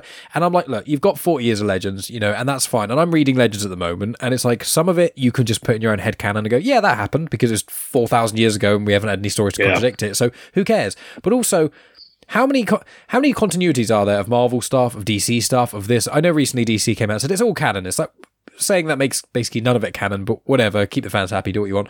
But like, how many resets have we had? And like with Star Wars, you've just got the two, and one of them they literally call it Legends, which are very clever. It's like, this could have happened, this may or may not have happened, who knows, it's a legend because it was thousands of years ago. How on earth? Oh yeah, I heard the legend that Kenobi did this on this planet. Yeah, but that contradicts what we saw in Kenobi. Yeah, but it's a legend, it's, you know, it's a mythos. So I like the fact we've got two continuities there, but in this one they're like, okay, instead of just, which a lot of people want who hate the sequel trilogy, which I do not want, if them go, oh yeah, Kathleen Kennedy sucks, the Mandalorian is going to cancel out the sequel trilogy. It's like, no, they're not. Don't be so stupid. What they're doing is they're not retconning. They're doing what you're meant to do as a clever plot device is, we're not going to go in and go, which is unfortunately what Rise of Skywalker did to Last Jedi, which annoyed me. They go, oh, so you know that line of dialogue and that whole build-up and the whole meaning of that film? We're just going to undo that for the sake of it for a villain. It's like, oh, come on. What they're really doing is going, okay, there are elements of this that may or may not have worked. There are questions.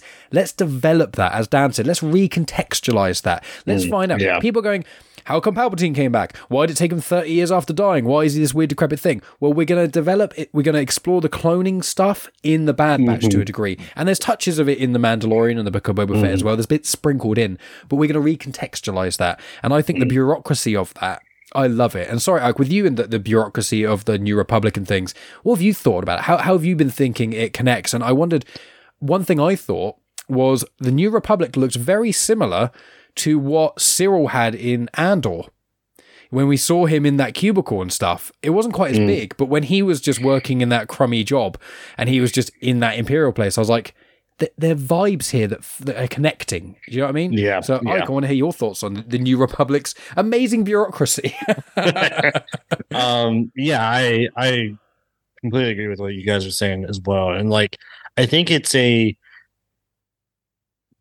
interesting to see the connections, as you guys have said, like, okay, like the start of the Empire, the start of the New Republic, like seeing some of these connections. And I think like, just even the fact that like the idea behind I think the contrast of like when we see the rebellion, like the idea is like with the rebellion, we're out to help people. We're out to save the galaxy from this evil tyranny. And like, but then like, as soon as they become established, like a switch flips of like, hey, we got to fill out these forms to save someone.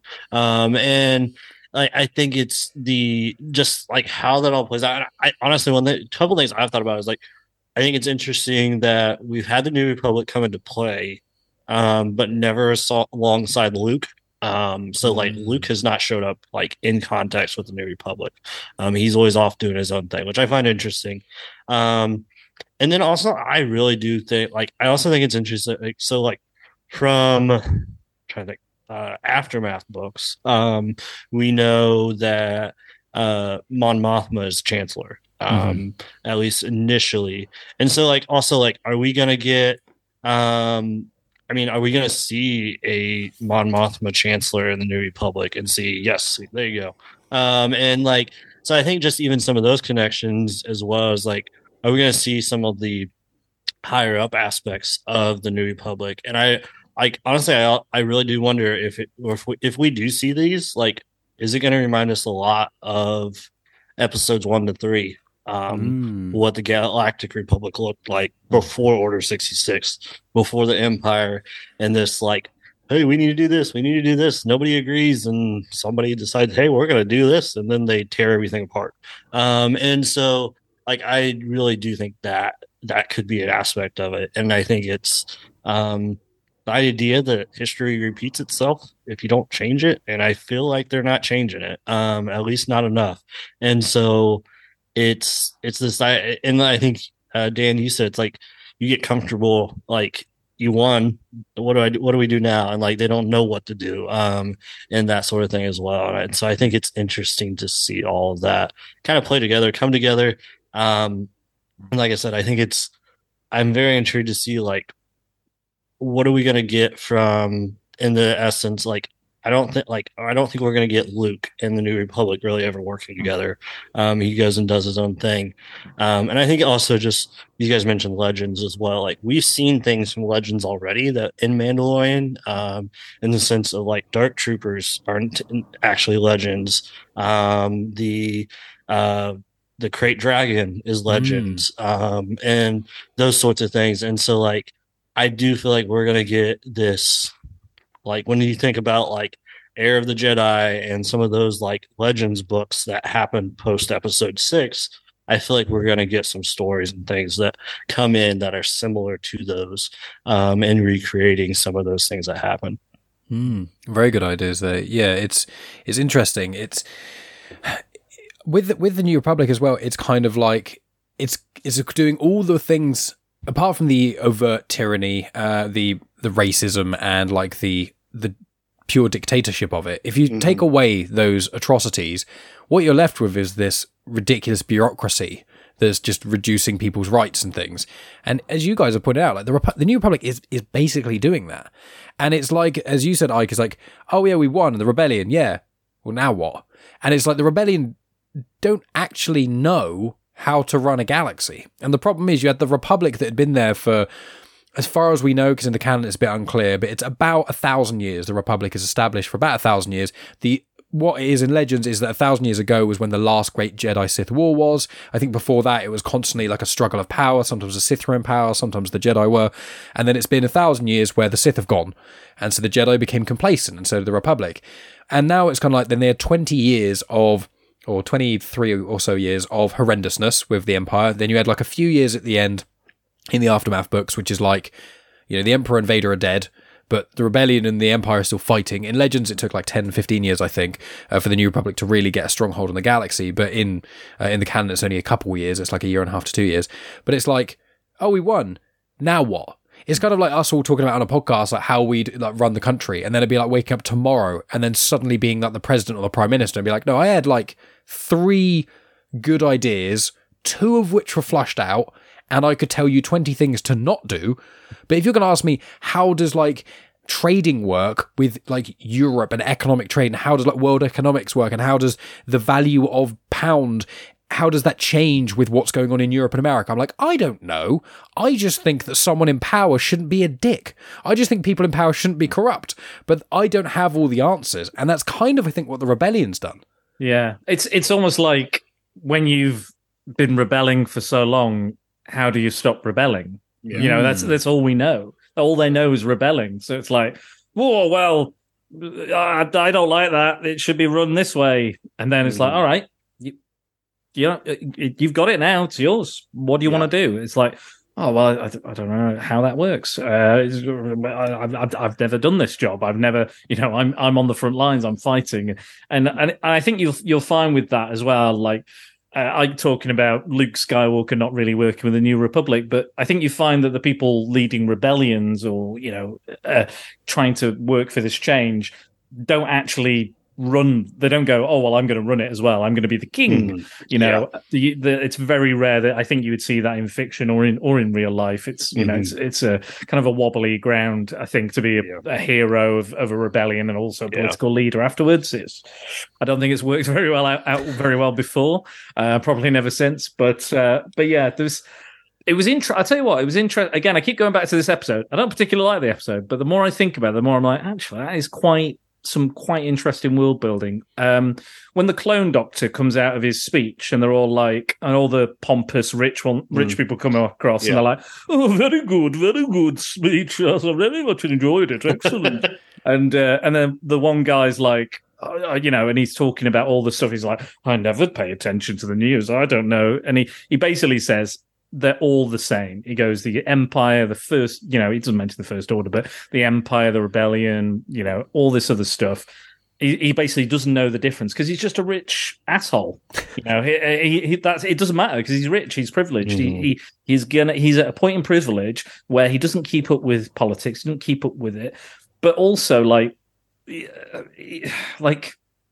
even the New Republic, the Blue Boys, don't know who they are yet. They haven't established themselves. They don't know what they're going to do. There's again, they're saying there's planets not linked to them in any way, and you would think, you know, given the end or the special edition end of Return of the Jedi, that like every planet is united across the galaxy celebrating the end of the Empire, but that's not the case. There's all these Outer Rim planets and further, and you know, some people again like Navarro want to be independent, and yeah, there's a lot to kind of unpack there. And again, the height of this bureaucracy being really poor is they don't guard Star Destroyers. They just leave them lying around. They're just like, oh, no one's going to steal this. Oh, it'll be fine. It'll be the fine. Empire are gone. They can't. But like we beat the Emperor, and we destroyed a few Star Destroyers on Jakku, and so the Empire are gone now, and that's the end of that. Done. Yeah. Don't worry about it. It's Coruscant, you know.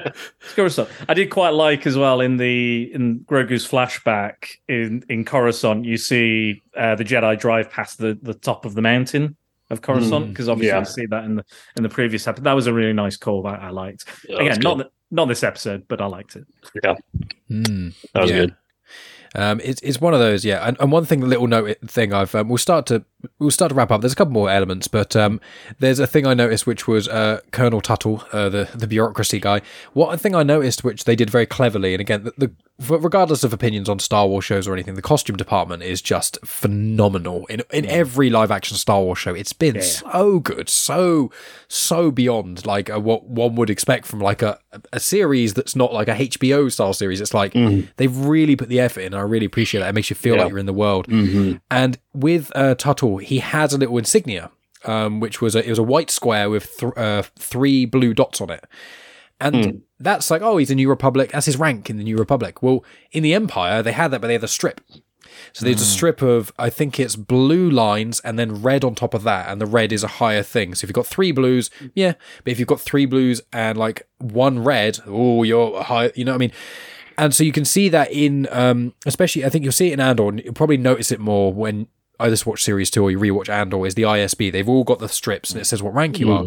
And it was just a little subtle thing where it's like, oh, he's got a little rank thing as well. And it's like, there's all these little threads of like, yeah, this has got a lot of the rubbish things about the Empire, but not a lot of the air quotes good. It's like the Empire had a lot of faults, but when the Empire wanted to do something, they just did it. And it's one of those weird things where I do not believe that a dictatorship is the right way to run any civilization, you know. But there is one argument that said for it, which is when you have a dictatorship, there's not really much bureaucracy. You've just got basically one person making all the decisions. If the Empire wants to blow up Alderaan, he just tells someone and they do it. In the New Republic, it's this constant, should we do this, should we do that? And the rebellion in Star Wars Rebels, they have this, there's an argument that happens in I won't say where it happens, but there's a point where a little rebel cell connects with some of the wider rebel cells. And one of the characters is like, has huge problems. He's like, I don't want to do this. He's like, we need to save these people. And they're like, no, but we need to check with the rest of the rebellion if we can. And he's like, I'm going there to save them because that's the right thing to do. I'm not waiting here for permission. This is why I didn't want to join a bigger rebellion. And you think, that's just like that's almost like a throwaway conversation in an episode. There is a theme that goes on throughout where that is in Rebels, but that's just a part of it. And you think, you scale that up to the whole galaxy, and that is what the New Republic is. And so I really enjoyed this, and I'm liking it. And I think that with Andor, Andor should stand by itself, so should The Mandalorian. But I think what Andor's doing is showing us ground level what it was like living in the Empire, both on Coruscant for an Imperial and for someone who's not an Imperial is trying to fight it. You get the Mon Mothma side as well as Luthien Rael, but you also get obviously you got Andor's side, but then you've also got Dedra Miro's side as well. So you've got you seeing how it worked in the Empire, worked in air quotes, how that happened in the Empire, and now we're kind of seeing how it air quotes works in the New Republic. And I think they're cleverly, I think that although Andor, although they are separate, I think that you are kind of seeing a degree of convergence there. So is there anything else that either of you wanted to add before we kind of wrap things up? Anything that we either haven't mentioned or anything? I've got two more little notes, but Ike, is there anything else that you wanted to mention about this episode or anything else before we start to wrap up? Yeah, well, one thing I was going to mention, you guys kind of alluded to this, but like you have these the rebellion, and these people who don't know anything but that, and like I just think it like, okay, you have Luke and Leia, they were born right when all this started. You have Ezra, who's born on Empire Day. You have, I mean, so you think of all these characters that we've seen fight the rebellion that don't have much memory of the Galactic Republic and prequels era. And so I think, like, just kind of adding on into that, it's like you have a lot of these people that end up being rebels, and you have some that don't, but you have a lot of people that are rebels that, like, that's all they ever knew was fighting. They grew up in that. And I mean, I think Andor even mentions, like, I think, and Cassian mentions in Rogue One, like, hey, I've been fighting the Empire since I was 6 years old, or something along those lines. And so it is interesting, like Dan said, it's like those people struggle running a government and all they've known is, hey, who do we need to fight and rebel against? Mm-hmm. That's a very good point. Yeah, I mean, because at this point of timeline-wise for people, so Order 66, the Rise of the Empire, that happened 19 years before the Battle of Yavin, which is A New Hope. And then A New Hope to Empire Strikes Back is 3 years, and then Empire Strikes Back to Return of the Jedi is 1 year.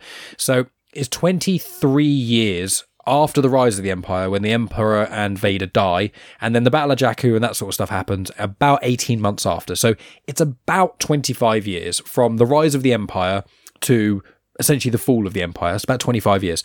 Well, if you think, you know, we're all similar-ish age. If you take 25 years off our ages, we're not really, and regardless of how our ages differences are, whatever age we were 25 years ago, we have no real understanding or comprehension of how an entire government is run. I barely know now, you know, and let alone then when we were basically kids or younger. And you just think, it's a very good point, Ike, and I really hadn't considered this. It's like, even if you're alive, because the Clone Wars was 3 years before the Rise of the Empire. So you're thinking, so you have to really be 28 years old at the time of The Mandalorian to have been born when the Clone Wars started.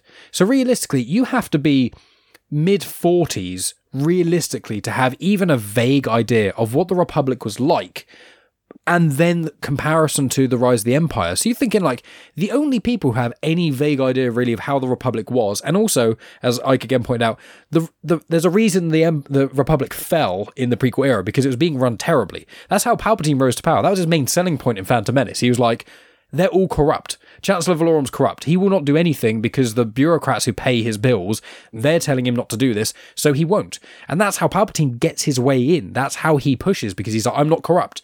And in Legends and in canon, Palpatine was known as the uncorruptible, because he had his own agenda, so no one could buy him out, because he knew what he was doing. He was doing the long game. But from the surface, he was uncorruptible, and that's how he won, because you're like, this whole government isn't working. I don't have an agenda. Trust me. And that's kind of almost with the New Republic, that's kind of what's happening, because, yeah, you have to be 45 years old or older to even be in the time where you vaguely remember how the Republic worked. And with, as you say, Luke and Leia and Ezra from Rebels and all these characters, like, none of them knew anything. They were just like, the Empire killing random people's really bad. We should stop that. And then you stop it and you go, well, we stopped the Empire killing random people. We've done it. And but that was a piece of the puzzle. There are working government. Yeah, they were causing atrocities across the galaxy, but the main thing was with the Empire, as far as I can tell, is the main crux of it, although Andor shows they did these horrible things, the crux of the Empire was, as soon as Palpatine made the Death Star, as soon as that happened, they lost. Because there are a lot of people who are rebelling in a lot of ways, and there's lots of little rebellions going on, but once there was a device that would blow up an entire planet, that's when the Empire lost any credibility. And it's one of those things where it was a working government. It wasn't. It was evil in air quotes, you know, that sort of thing, and fascist. But it was like the galaxy was kind of still going on. So it's a really interesting concept there, Ike, that I really hadn't thought of. Dan, do you have anything to note on that element or anything else? Yeah, going back to, like, Obi-Wan. There was people, you know, the average Joe, the average guy, you know, there was that mole character, that mole man in Obi-Wan, who was like, I love the Empire. They gave me work, they gave me home, they gave me money, they gave me this. What's so bad about that? You know, it's orders to the chaos. You know, they could have been in a bad spot or anything. So it's kind of, I like that they're playing with the complexity of it, because it's not, obviously, the Empire are space Nazis, but obviously we know in real life, you know, it's not quite as clear cut as that, you know, whether, you know, obviously it's bad being a Nazi. obviously, but there were certain situations where people had to do certain things just to survive.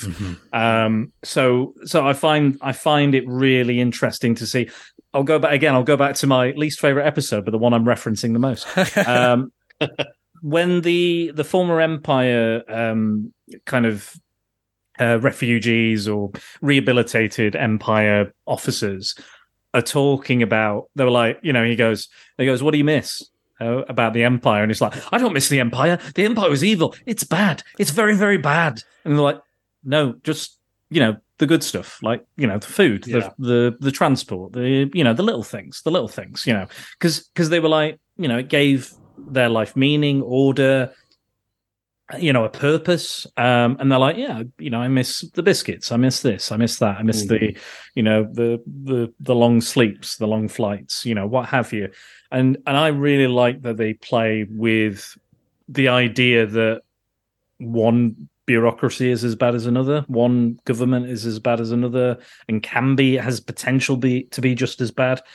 I also like what you were saying earlier, Mike, about those little visual nods to like future films and stuff. Like if we go back to like the prequel trilogy, we are looking at a lot of technology that would be repurposed into the Empire, like the clone troopers into stormtroopers, the, you know, the Star Destroyers, all the ships and stuff. And it's quite interesting in that respect to look at it backwards to see, like, we're like, oh gosh, that's a Star Destroyer, even though the good guys are using it. That feels wrong. It feels weird. And then we know where we're heading. So it's again, I feel like this is doing that. We know where we're going to go, and it's getting there. And you see these little, like, you know, the costuming. You're like, oh, that's quite similar to the First Order, or I can see why their rank is quite similar, and the dots and everything you were talking about. So I do think we're seeing, you know, the trajectory of the where we're going to go into that kind of sequel trilogy, and I like that kind of, again, it's like the visual language of the universe and the growth and the, you know. I appreciate that on a world building level. So yeah, absolutely. Again, loving this. More power to the Mandalorian. It's funny as well, because I've only just made another connection. I obviously said earlier that Mandalorian is connecting with Andor in a lot of ways, because we're seeing Coruscant at the ground level, we're seeing this, that, the other. Well, the Bad Batch. Once again, I won't spoil anything, because there's a lot of people who listen to this who haven't seen the Bad Batch or anything like that. The Bad Batch is really showing how, because it's only set, I think season one's like direct, like the first episode is Order 66, so it's directly after. And season two of the Bad Batch, I think, is only a year or so after. So the Bad Batch is actually showing how the Republic transforms into the Empire, and you're seeing certain things of like an in-between the latest clone armor we saw and the stormtrooper armor, and certain ships and things are like halfway between like a, you know, an ARC fighter and a TIE fighter, you know, these and so the Bad Batch is showing how the Republic became the Empire. Andor is showing how the rebellion was brewed in the Empire and how it starts splintering it apart. And then Mandalorian, and whatever shows also come out of Mandalorian that span off that, is showing how the First Order grew inside the Republic, while also showing how the rebellion grows into the Republic. So I think for a while I was thinking, why are they airing Bad Batch and Mandalorian at the same time, all these things? And it's like, maybe it wasn't intentional, it just happens to be. But the three most recent pieces of content we've had, they all are showing transitions, the change in the galaxy. And it's a really interesting theme that's, you know, when I started Series 3 of The Mandalorian, I didn't think that. I was like, oh, we're going to get more, you know, Grogu and Mandalorian being quite cool, and maybe he's going to have a bit of a clash with Bo-Katan. That's going to be cool. That was it. And we're having this whole discussion where we're like the complexities of galactic governments and how things change. And it's like, it's so amazing when people talk, you know, everyone knows I love Star Wars, and a lot of my friends who don't watch Star Wars, and they think it's quite shallow. They compare it a lot to the MCU. And I'm like, there are similarities, don't get me wrong. But I think when you really look at some of this stuff, like the MCU is crazy superheroes and magic and alternate realities, and it's all very cool, but it's very, you know, in a lot of ways, it's very surface level. I enjoy it and I love it for what it is. But with Star Wars, the original trilogy at the core is social commentary on fascism and colonialism, and a lot of it is about how Britain worked and how America worked, and to some degree still do, and how that is a problem and what happens and how these governments get overturned. You know, there's space wizards and cool things exploding, you know, but there is context within it, social commentary. And I like how the new era of Star Wars is really touching a lot of those elements. So there's only a couple of minor things I want to mention, which was one thing is, I mean, like I said, Zeb in live action, he's the big purple guy who spoke to Carson Teva.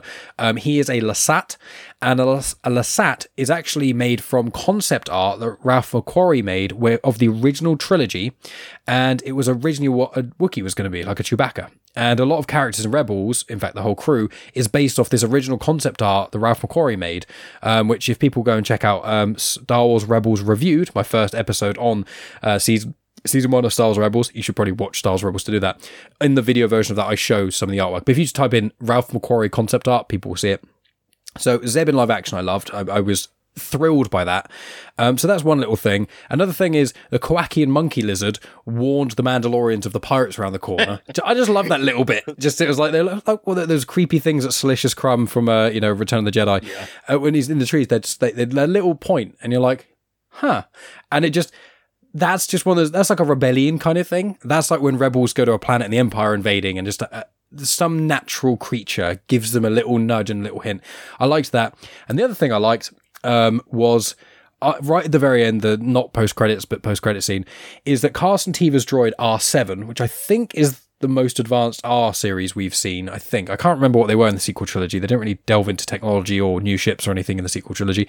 But R7, it's basically R2-D2, but he's got a little probe thing. Because it's the bit that stuck out of the Dagobah swamp from Empire Strikes Back. That gets detached and gets sent off. And I was like, that's just a really cool idea. I really liked that. So there were just a few little bits and pieces I want to throw out. Is there anything else either of you want to mention on either anything I've said or any last sort of thoughts on this episode or anything like that before we start to wrap up? Ike?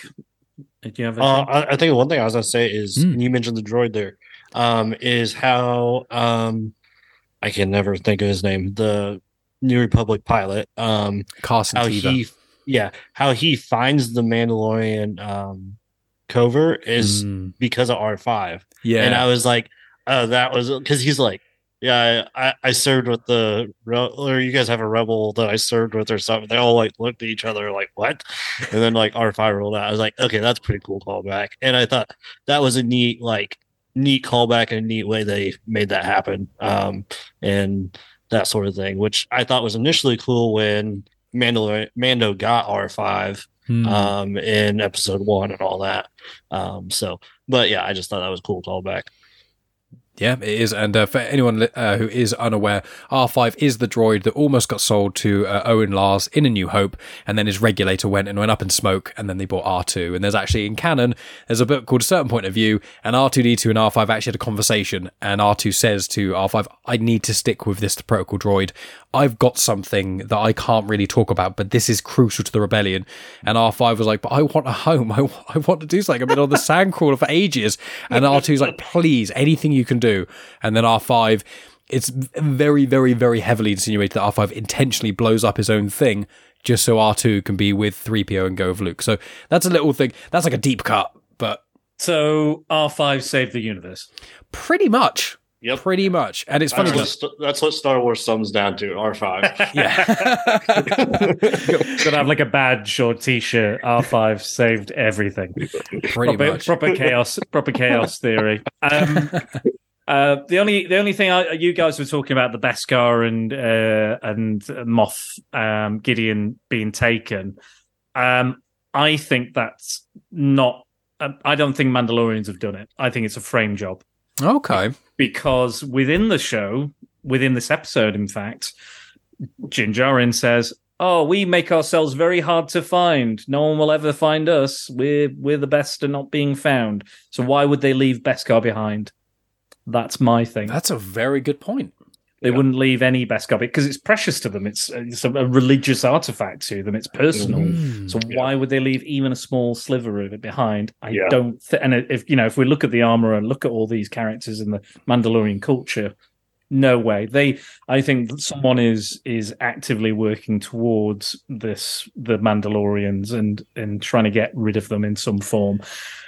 Whether it is actually Mandalorians that are, you know, whether it's the armorer planting that Beskar to frame other Mandalorians or something else, or maybe trying to get rid of Din Djarin or Bo-Katan, I don't know. But I guarantee that a Mandalorian would not have left that Beskar behind. Mm. Guaranteed.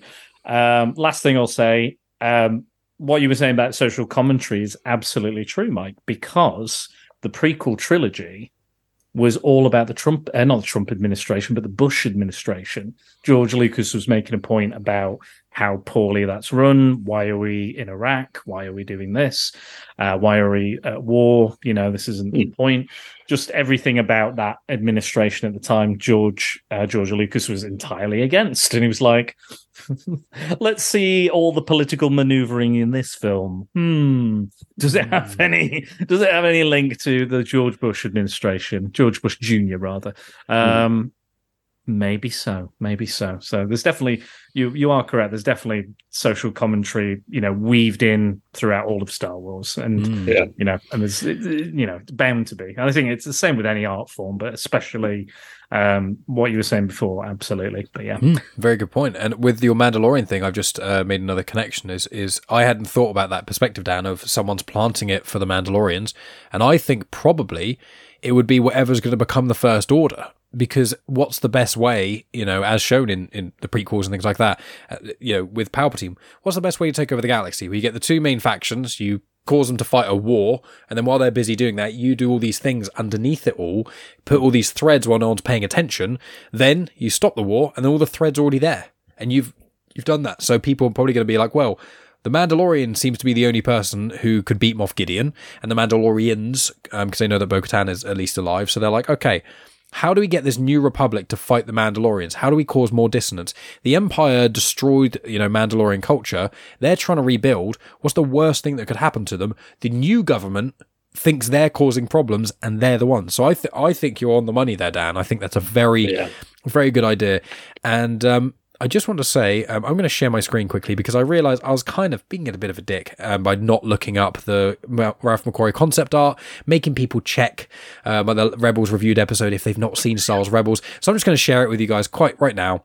Okay. Here it is, and people on the video version on YouTube can see it. So this is one of the original pieces of Ralph McQuarrie's concept art for Star Wars. I've seen that, yeah. It's incredible. And the funny thing is there's a droid in Rebels called Chopper, and he's got a weird little arm thing like that R2 unit's got. Oh, yeah. And that thing in the middle is a Lasat. So, and also the funny thing in Rebels is that Lasats are often confused with Wookiees because the Lasat original concept art became Wookiees and things. And there's also a droid that pops up in Rebels that's a bit more similar to this protocol droid than 3PO kind of style protocol droid. But yeah, I always love to show people this because Rebels is, and I'll stop sharing there. So, but Rebels is one of those things where they use so much of the unused concept art to create new characters and things in there. And it's a little out of universe thing that I just adore. So I want to throw that in there too. But I think we've been chatting now for a long time, and I feel like we're going to, if we don't wrap this up, we're going to keep talking. It's almost been 2 hours, and talking to both of you has been incredible. It's such an amazing conversation to have on an episode. I was thinking, yeah, we'll talk about this episode for an hour or so. Easily could surpass 2 hours, but we'll start to wrap up here because it's just been such a good episode with so many deep dives in, so I really appreciate that. So we'll start with you, Spider-Dan. Tell people any final thoughts and things, but also tell people where they can find you. I'll put links in the description, and we'll start to wrap up here. I'm having a lot of fun with The Mandalorian and getting back into the Star Wars universe as well, like in a different format, in a different kind of style and take. As much as I loved Andor, I'm enjoying this on a different level. And Obi-Wan I enjoyed, again, not perfect, but also was a pretty solid show. So you can find me on all of the good internet places. In fact, right now, if you Google the word Spider-Dan, the first thing you'll see on Google is my website. Ba-ba-da. That's amazing. I know, it's great. It's no, crazy. It is. Don't ask me how it happened, but it's happened now. It's your amazing content and all your big audience that's always following you. There we are. I'm even above the famous guy who used to climb skyscrapers and stuff, Dan Goodwin. He was also known as Spider-Dan because he's a climber.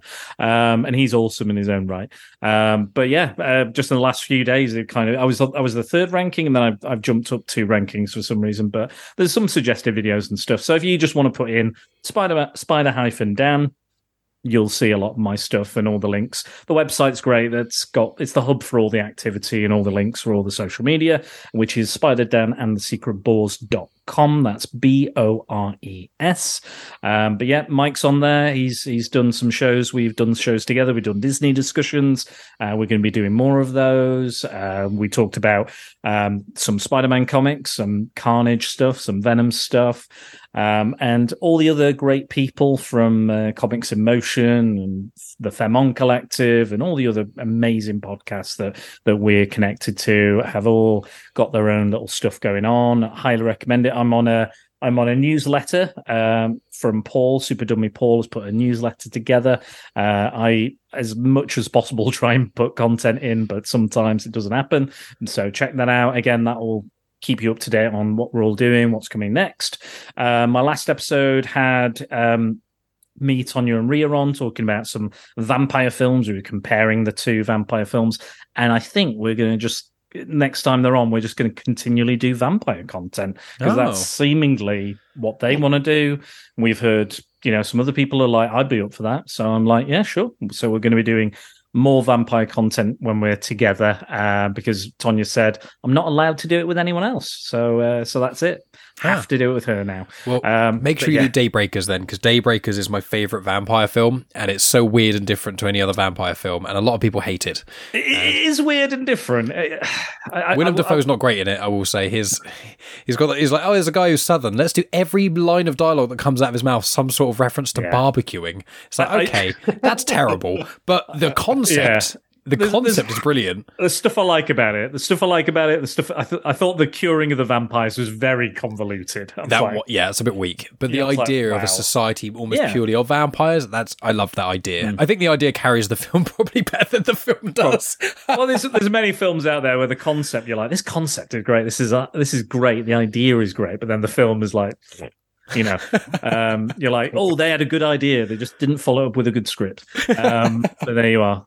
But Spider-Dan and the Secret Bores.com, check it out. There'll be more stuff coming up, some really good stuff, and Mike will be on very soon as well. We've got a very weird film from what I imagine that we're going to talk about. Oh, yes. And that's going to be in person as well. So you're going to come down, live. Stay with me and Megan for a little while.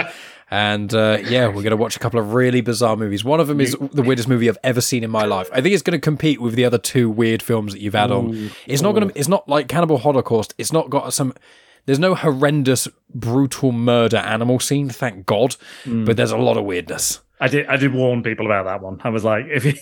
I can't even tell Megan what animal gets killed in that because she would get upset just knowing.